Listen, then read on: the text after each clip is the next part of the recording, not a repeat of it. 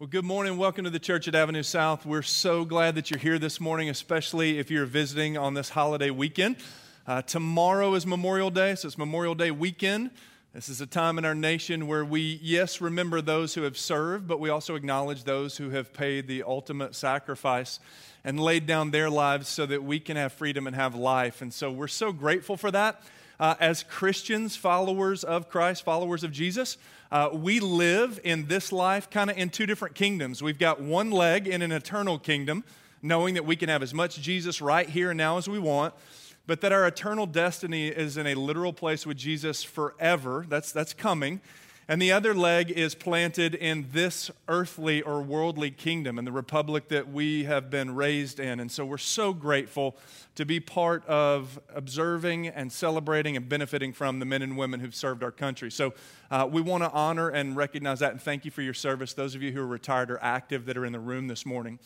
Uh, you may have picked up through our messaging this morning and through the prayer time that we are in a sermon series about having conversations with other people about Jesus. And we have affectionately called this Gospel Conversations. That's been the name of the sermon series. And the idea is that as followers of Jesus, if we truly believe that what we have discovered in Jesus is the greatest thing that's ever happened to us, then we will not keep that to ourselves. We will share that with others. And I think this church, and I think churches in general in North America, most of them are good generally about demonstrating the person of Jesus. And what I mean by that is, I, I, look around this congregation, and one of the hallmarks, the characteristics of your faithfulness is the way you serve. You give financially to meet needs in our community to bless others. That is the manifestation of Jesus in and through you, so people can see that. Uh, I look around this room, um, hospitality and kindness are two characteristics of this church family. I know that firsthand. And so that's literally something that we do as a people to show others there is a God, and his name is Jesus, and he loves you. Um, but the scripture says that people look at all that, they see all that, they lean into the things of God, but the way they hear about Jesus and the way they come to faith in Jesus is by hearing Jesus' followers verbally share with them audibly, this is who God is in the person of Jesus Christ, and you can know him. And so you and I should always have this, this tension inside of us that we want to serve and minister, but we are always mindful that we've got, we've got to tell people. We've got to tell people about Jesus. Uh, yesterday, um, I was looking for a tent to go camping in our backyard. Adventurous, I know. It's going to take about 25 or 30 feet out from the back door into the yard. But the kids are going crazy over the last four or five days about camping in the backyard. Now, I would have given anything if they had asked 20 days ago, 30 days ago, when the temperature was 80, the humidity was low. But as it is, you walk outside, and the minute you open it up, you could cut the humidity with a knife and you start sweating. You ever camped out and while you're sleeping, you're perspiring? Like, this is so not the child parent bonding experience I was really hoping for on Memorial Day weekend. But I realized we don't even have a tent anymore. We've outgrown as a family our previous tent. So I went to the store this weekend to look for a tent. Um, and when I walked in, uh, I'm standing there among all of the options, and the gentleman asked me, um, Are you looking for a tent? And I thought to myself, like, what gave it away? But I said, Yes, can you help me? And he said, Yeah, how are you doing? And I'll be honest with you, maybe because I'm a pastor, maybe because we're in this sermon series, I'm just mindful when I meet people. Do they know Jesus? Do they not? Do they know Jesus? Do they not? And I don't know if you think that way, live that way, behave that way. Uh, we should. Does this person know the God of the universe that we've prayed about, that we've praised and sung to? Do they know he can be known through faith in Jesus? That was on my mind when Daniel asked me how I was doing. I wanted to know if he knew Jesus, but I did not start off by saying, well, you know what, Daniel? Psalm 116, 7 says, Be at rest once again, O my soul, for the Lord has been good to you. I didn't start there. I believe that. Want Daniel to know that, but I didn't start there. Nor did I say, you know what, Daniel, Psalm 34 8 says, Taste and see that the Lord is good, and I am going to go taste and see in my three tenths of an acre that the Lord is good and can be trusted. Would you help me get there? And that's not where I started. I was mindful that I want to have a gospel conversation with this individual, whether that's 30 minutes or whether I might become his friends over, friend over 30 years. It was, it was boiling inside of me. And you and I should live with that tension that we should want to know where people are spiritually so that we might introduce them to Jesus. But one of the hallmarks of our faith is that we've got to start where people are. You got to start where they are and then introduce them to the person of Jesus as the Holy Spirit gives you the opportunity. I pray that I would get to know Daniel better. I pray that I would have that opportunity. But you start where people are and you look for doors of opportunity that the Holy Spirit opens up. I want you to see a perfect example of that in the New Testament, a completely true story that is so applicable to us in 2019 in Nashville, Tennessee. So, would you stand with me in honor of God's word this morning? And we're going to read from the book of Acts. We're going to be reading in chapter 17, and we're going to read a true story about the Apostle Paul and his desire to share faith with others, but starting where he meets people. Verse 22 says this Paul stood in the middle of the Areopagus, and he said, People of Athens, I see that you're extremely religious in every respect. For as I was passing through and observing the objects of your worship, I even found an altar on which was inscribed to an unknown God. Therefore, what you worship in ignorance, this I proclaim to you the God who made the world and everything in it. He is Lord of heaven and earth. He does not live in shrines made by hands, neither is he served by human hands as though he needed anything, since he himself gives everyone life and breath and all things. From one man, God has made every nationality to live over the whole earth and has determined their appointed times and the boundaries of where they live.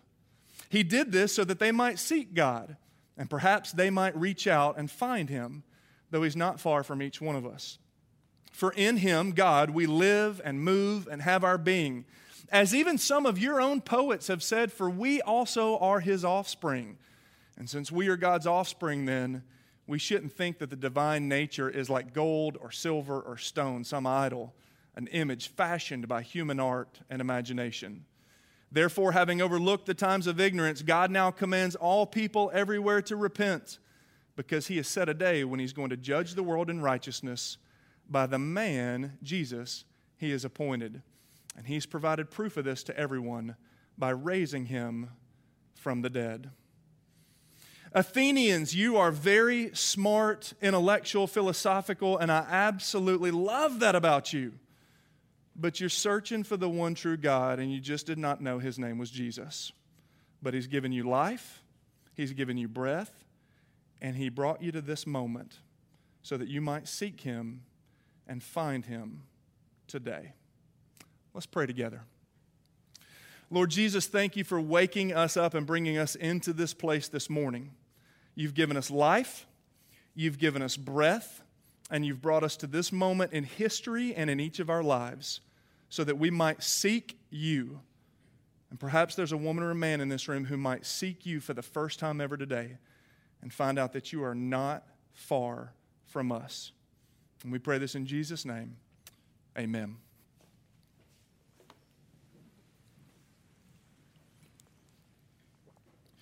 Well, if you just wandered into Acts 17, a little bit of context might be helpful. The Apostle Paul is a pastor. He's a church planter, he's a pastor, he loves the congregations of the churches that he plants, but he's also an evangelist. And he loves to show up in cities where no one has told anybody about Jesus and tell them about Jesus. There is a God, he can be known, and everything that can be known about God has been revealed to humans in the person of Jesus Christ. That's why we make so much of Jesus, because he is a window into the heart and the character and the nature of God. Oftentimes, in the cities where Paul would preach, people responded. They had been longing and looking for something of substance, something that, as we sung in moments of fear and sorrow, we sung a song about that a moment ago, could hold steady like an anchor, and they found that in Jesus.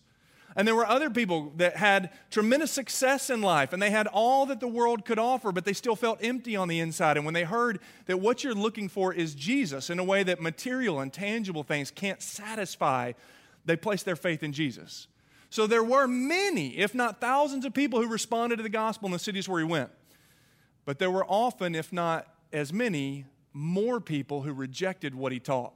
They got angry with Paul for professing that he knew the one true God. How intolerant, how dangerous for you to even suggest that you have the corner on the truth market. So the reason he's actually in Athens is he had already been run out of two other cities. He had been run out of Thessalonica. He had gone to an area named Berea, and they had rioted, and he had to leave for his own safety. And now he's in Athens. And while he's in Athens, he's waiting on two disciples, two young men that he had poured himself into, Timothy and Silas, to come join him.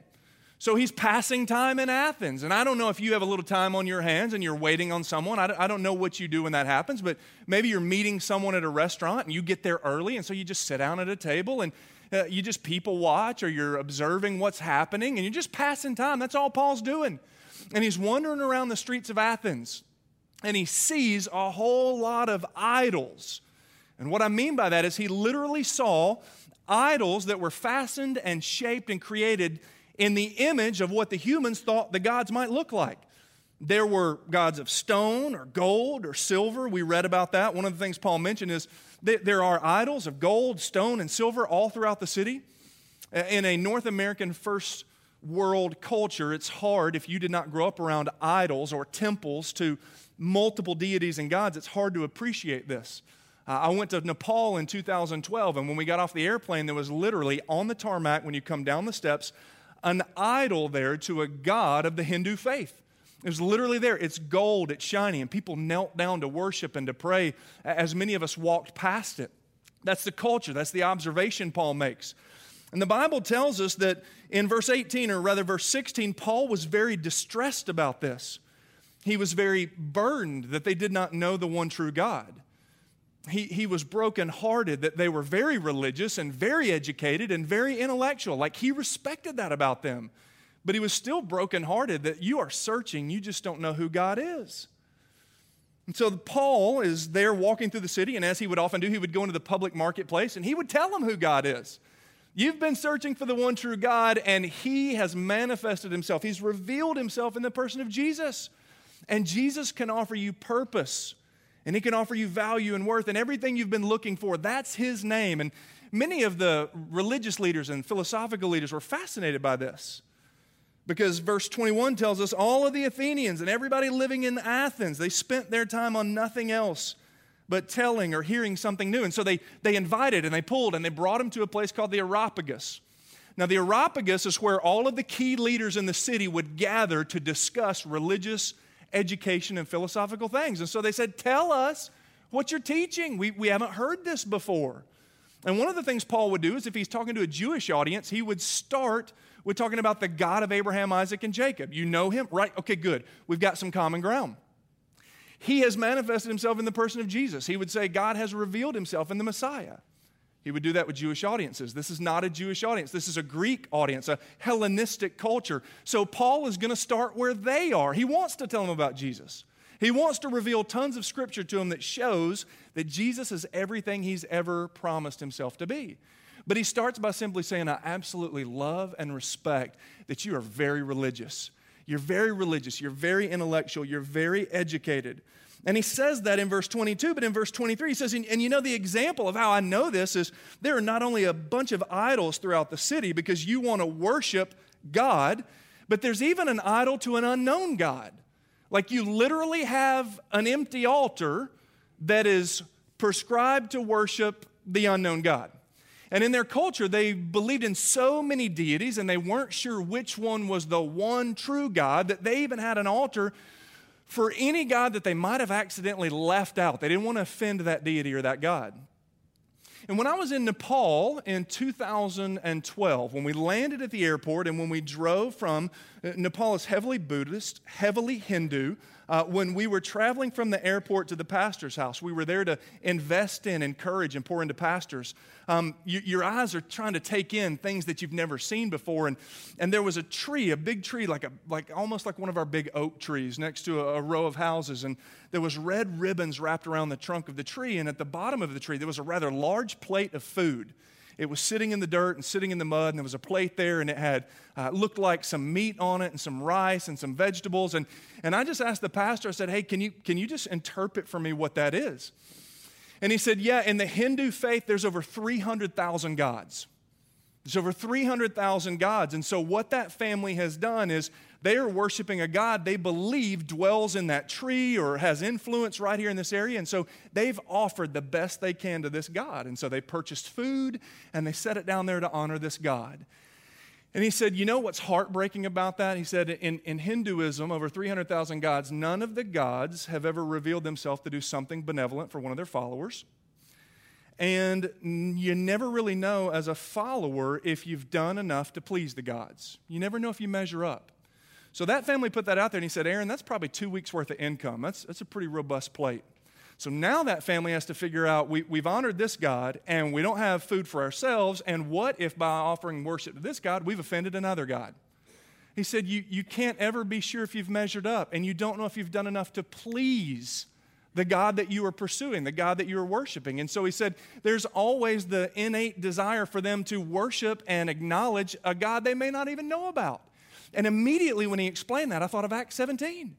I thought it was so much like Athens. That's so much like Kathmandu. People who want to worship a divine creator, they know inside of them that we were created to worship something. Isn't that what those idols demonstrate? Ecclesiastes 3:11 says this.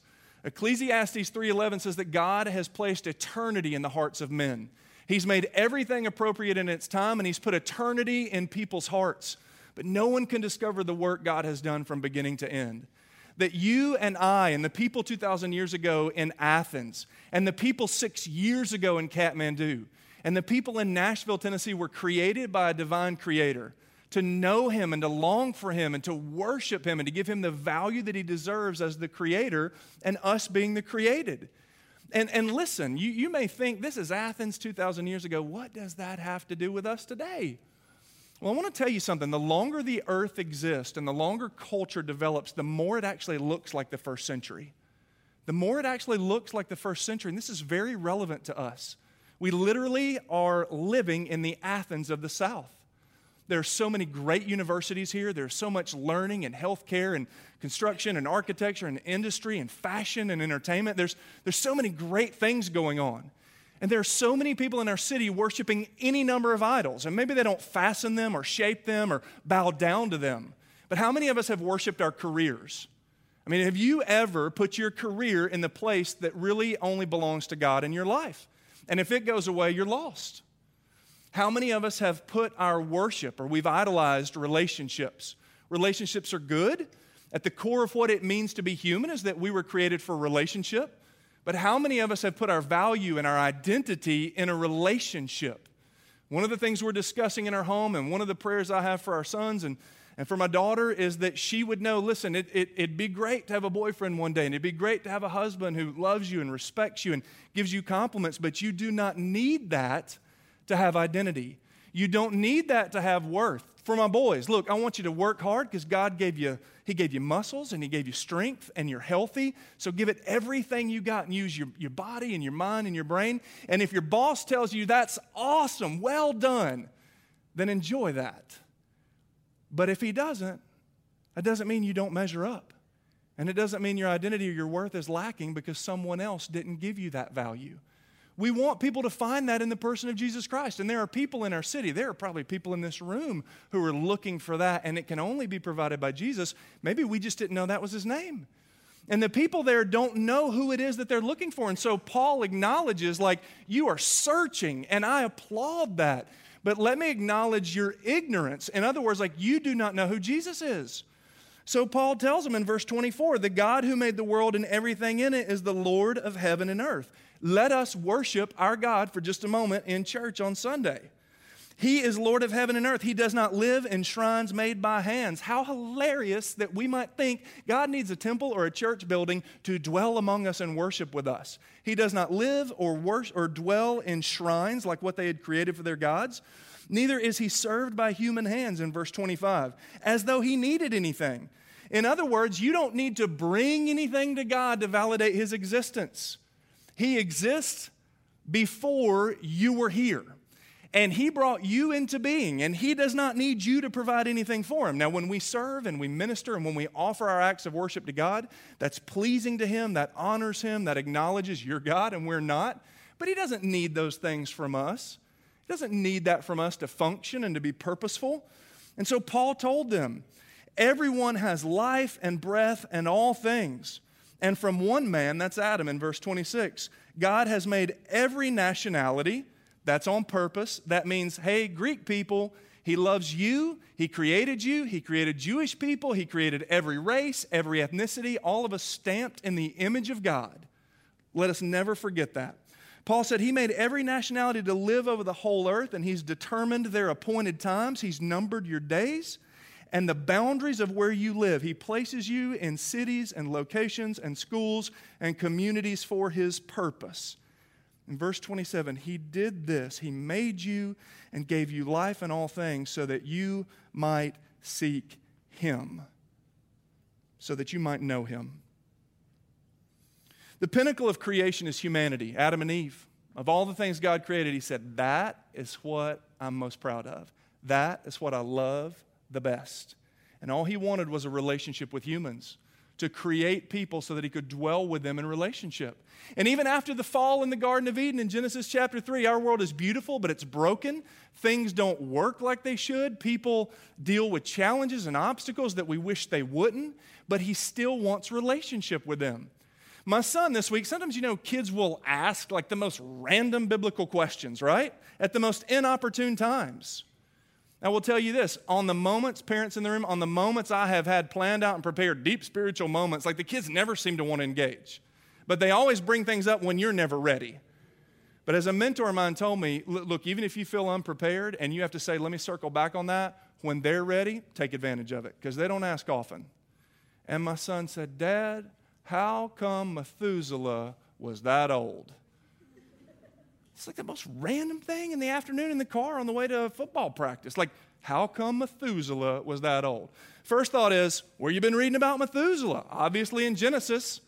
How did you know he was that old? And if you do not know who Methuselah is, he's the oldest person that's ever lived. 969 years. Nine centuries worth of life. And my first thought was, I, I don't know, buddy. I don't know. I mean, I can't pretend to explain why God allowed that, but all I can say is this. I was thinking to myself, whatever God wanted to do in and through Methuselah, he could have done in 100 years. He could have done in 30 years. God can do whatever he wants and accomplish whatever he wants in a finite time period. I said, buddy, the only thing I can think of is that even after Genesis 3, even in a broken world, he still wanted to live in relationship with people that 900 years gave him nine centuries to be friends with Methuselah and to be in relationship with Him. And that's what God wants more than anything else for people to be in relationship with Him. And He's revealed Himself to us. And we worship Jesus on a Sunday morning at the church at Avenue South to say everything that can be known about God is revealed in the person of Jesus. He's revealed Himself, He reveals Himself in Scripture. And He gives us the opportunity to engage Him. He's already revealed Himself. Question is, do we want to know Him? Do we want relationship with Him? And that's what verse 27 says. He did this so that they might seek God and that you might find him. And so, one of the things that we have the opportunity to do is to be planted in the places where we live, work, and play so that we can introduce people to Jesus. I mean, isn't that why churches exist? There's a lot of good things we do, okay? There's a lot of great things we do, fellowship. There's a lot of great things discipleship wise, like information, knowledge about who God is, doctrine, theology. Uh, there's a lot of great things we do. But in total, the whole reason that God put us, the people of God, that's humans, in this location of brick and mortar on this street in this city is so that we might introduce people to Jesus Christ. That is what we're called to do. And so you start where people are, like the gentleman at the tent store. You start where they're. He just asking me how I'm doing, but I'm thinking to myself, I am here to introduce you to Jesus.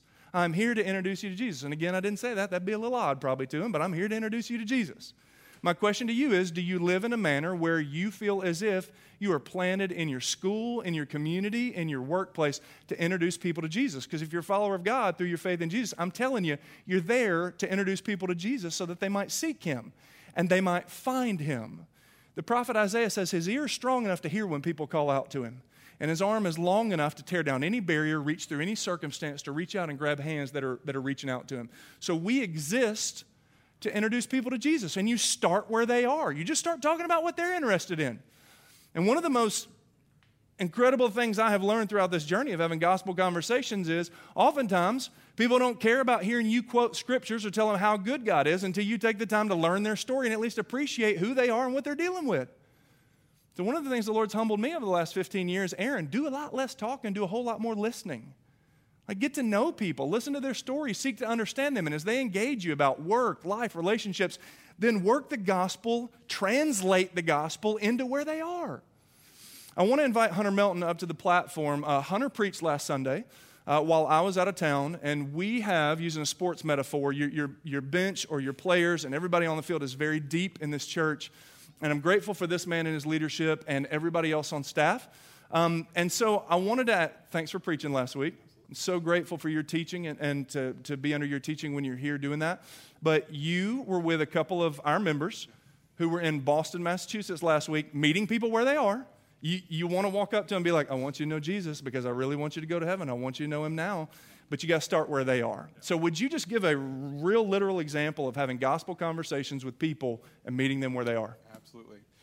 Well, as Aaron said, I was in Boston with a few of our college students uh, this past week, and we were on the campus of Northeastern University, uh, and we were also on the campus of MIT. Now, I don't think I have the IQ to set foot on the campus of MIT, uh, but I was there, and what was interesting is, is the BCM director, Baptist Collegiate Ministry director there, was very intentional to say you have got to be low key about the way that you share your faith. Like almost this needs to be kind of an um, like an undercover kind of operation, closed country kind of deal. So we ended up teaching English to a bunch of, and this is still crazy to me, a bunch of postdoctoral students which means that they all, that means they already had their PhDs from some foreign country and now they came to MIT to do advanced studies. Guys, that's crazy. I barely passed chemistry 1 in high school, right? And so I want to throw a picture up on the screen. Uh, there is, so that's our group right there. It might be difficult for you to see, but there is a man named Long Fei, and Long Fei was a, a postdoctoral student from China, and he was studying the way that red, red blood cells clear out your body of, uh, I guess, I don't know, dirt or whatever, right? Like, I mean, he, he was there to study all this kind of good stuff, right? He would say it in a lot more of an articulate way than I would. So, I, am in ministry, I'm not a science teacher. Um, so, what's interesting is, is Long Fei, Long Fei had been coming to this uh, to, to learn how to speak English, and he wanted to talk to American uh, students. Now, Billy Mahaffey is one of our college students, and Billy sat down and started talking to Long Fei. And Billy is an American 18 year old, and Long Fei is from China, who is a postdoctoral student. Uh, Billy is a freshman at Belmont. And what was interesting was, was that Billy did not immediately go up and uh, beat him over the head with the Bible. But Billy consistently was in his life for that one week. And what was interesting was, was the last day that we were there, um, Long Fei had said, Billy, you have taught me so many things about what it means to be uh, an American. I can see that there are many differences, but there's, there's a difference. Like, you, you have something that's, that's not tangible, and I want something that's tangible, but you have something not tangible. And I watched a 15 minute conversation turn into a 30 minute conversation, turn into a 45 minute conversation where Long Fei had said, I had never even thought about faith before. Thank you for telling me. And I just thought that was a beautiful picture of a microcosm, a snapshot of life that happened in one week. And God used an 18 year old freshman at Belmont University to influence a postdoctoral student from China. And I thought, that's the kingdom of yeah. God. Hunter, thanks for sharing that. It's an incredible story of like you and I often want to have everything figured out. How's the Lord going to bridge this gap? How are they going to kind of like you never know how God has been at work before you have a gospel conversation with someone. He may have been working in their heart for well over two decades, and He is simply waiting on that opportunity to bring that faith to fruition through you initiating a gospel conversation. And Billy with Long Fei just started talking about who he was, what's he doing, what's he interested in, started with him and his story, and in 45 minutes led to a conversation about faith and about who Jesus is. And a gospel seed was planted, and we have no idea what's going to happen with that. But you and I are not called to provide results to God. You and I are not called and held accountable for results of whether or not someone comes to faith. We're called and held accountable to be faithful to share the good news of Jesus with others and trust the Holy Spirit with the results. Here in our church, there's a gospel conversations board right through these glass doors. When you leave, you're going to see it. If you've never been with us before, you're going to notice it. And we're going to leave it up after this sermon series concludes today. We're going to leave it up. And every time you have a gospel conversation with someone, and like Billy, putting a pin up out there for his conversation with Long Fei. Now Billy can pray for Long Fei, but he can put a pin up there that is something we should celebrate. We're scattering seeds in our city and around the nation and around the world, and we're trusting God with the results. That's what we're called to do inter- introduce people to Jesus so that they might seek him, find him, and discover everything they've been looking for. They just didn't know his name was Jesus. Now, I pray that when you and I meet Jesus and we won't have to have faith anymore because we'll see him and we can touch him I pray that we will hear, Well done, good and faithful servant. I didn't ask you to be held accountable for the results or whether people responded. I asked you to have gospel conversations with others. Start where they are, build a friendship with them, but have that burning desire and that burden for their brokenness and their lostness welling up inside of you so that you share the gospel with them. And that's what he's called us to do. And it's as simple as the illustration Hunter just shared with us. But you know people in your life right now. You know people in your life right now you can share the gospel with. So here's one of the things that we're going to do. Um, I'm going to encourage you to bow your head and close your eyes.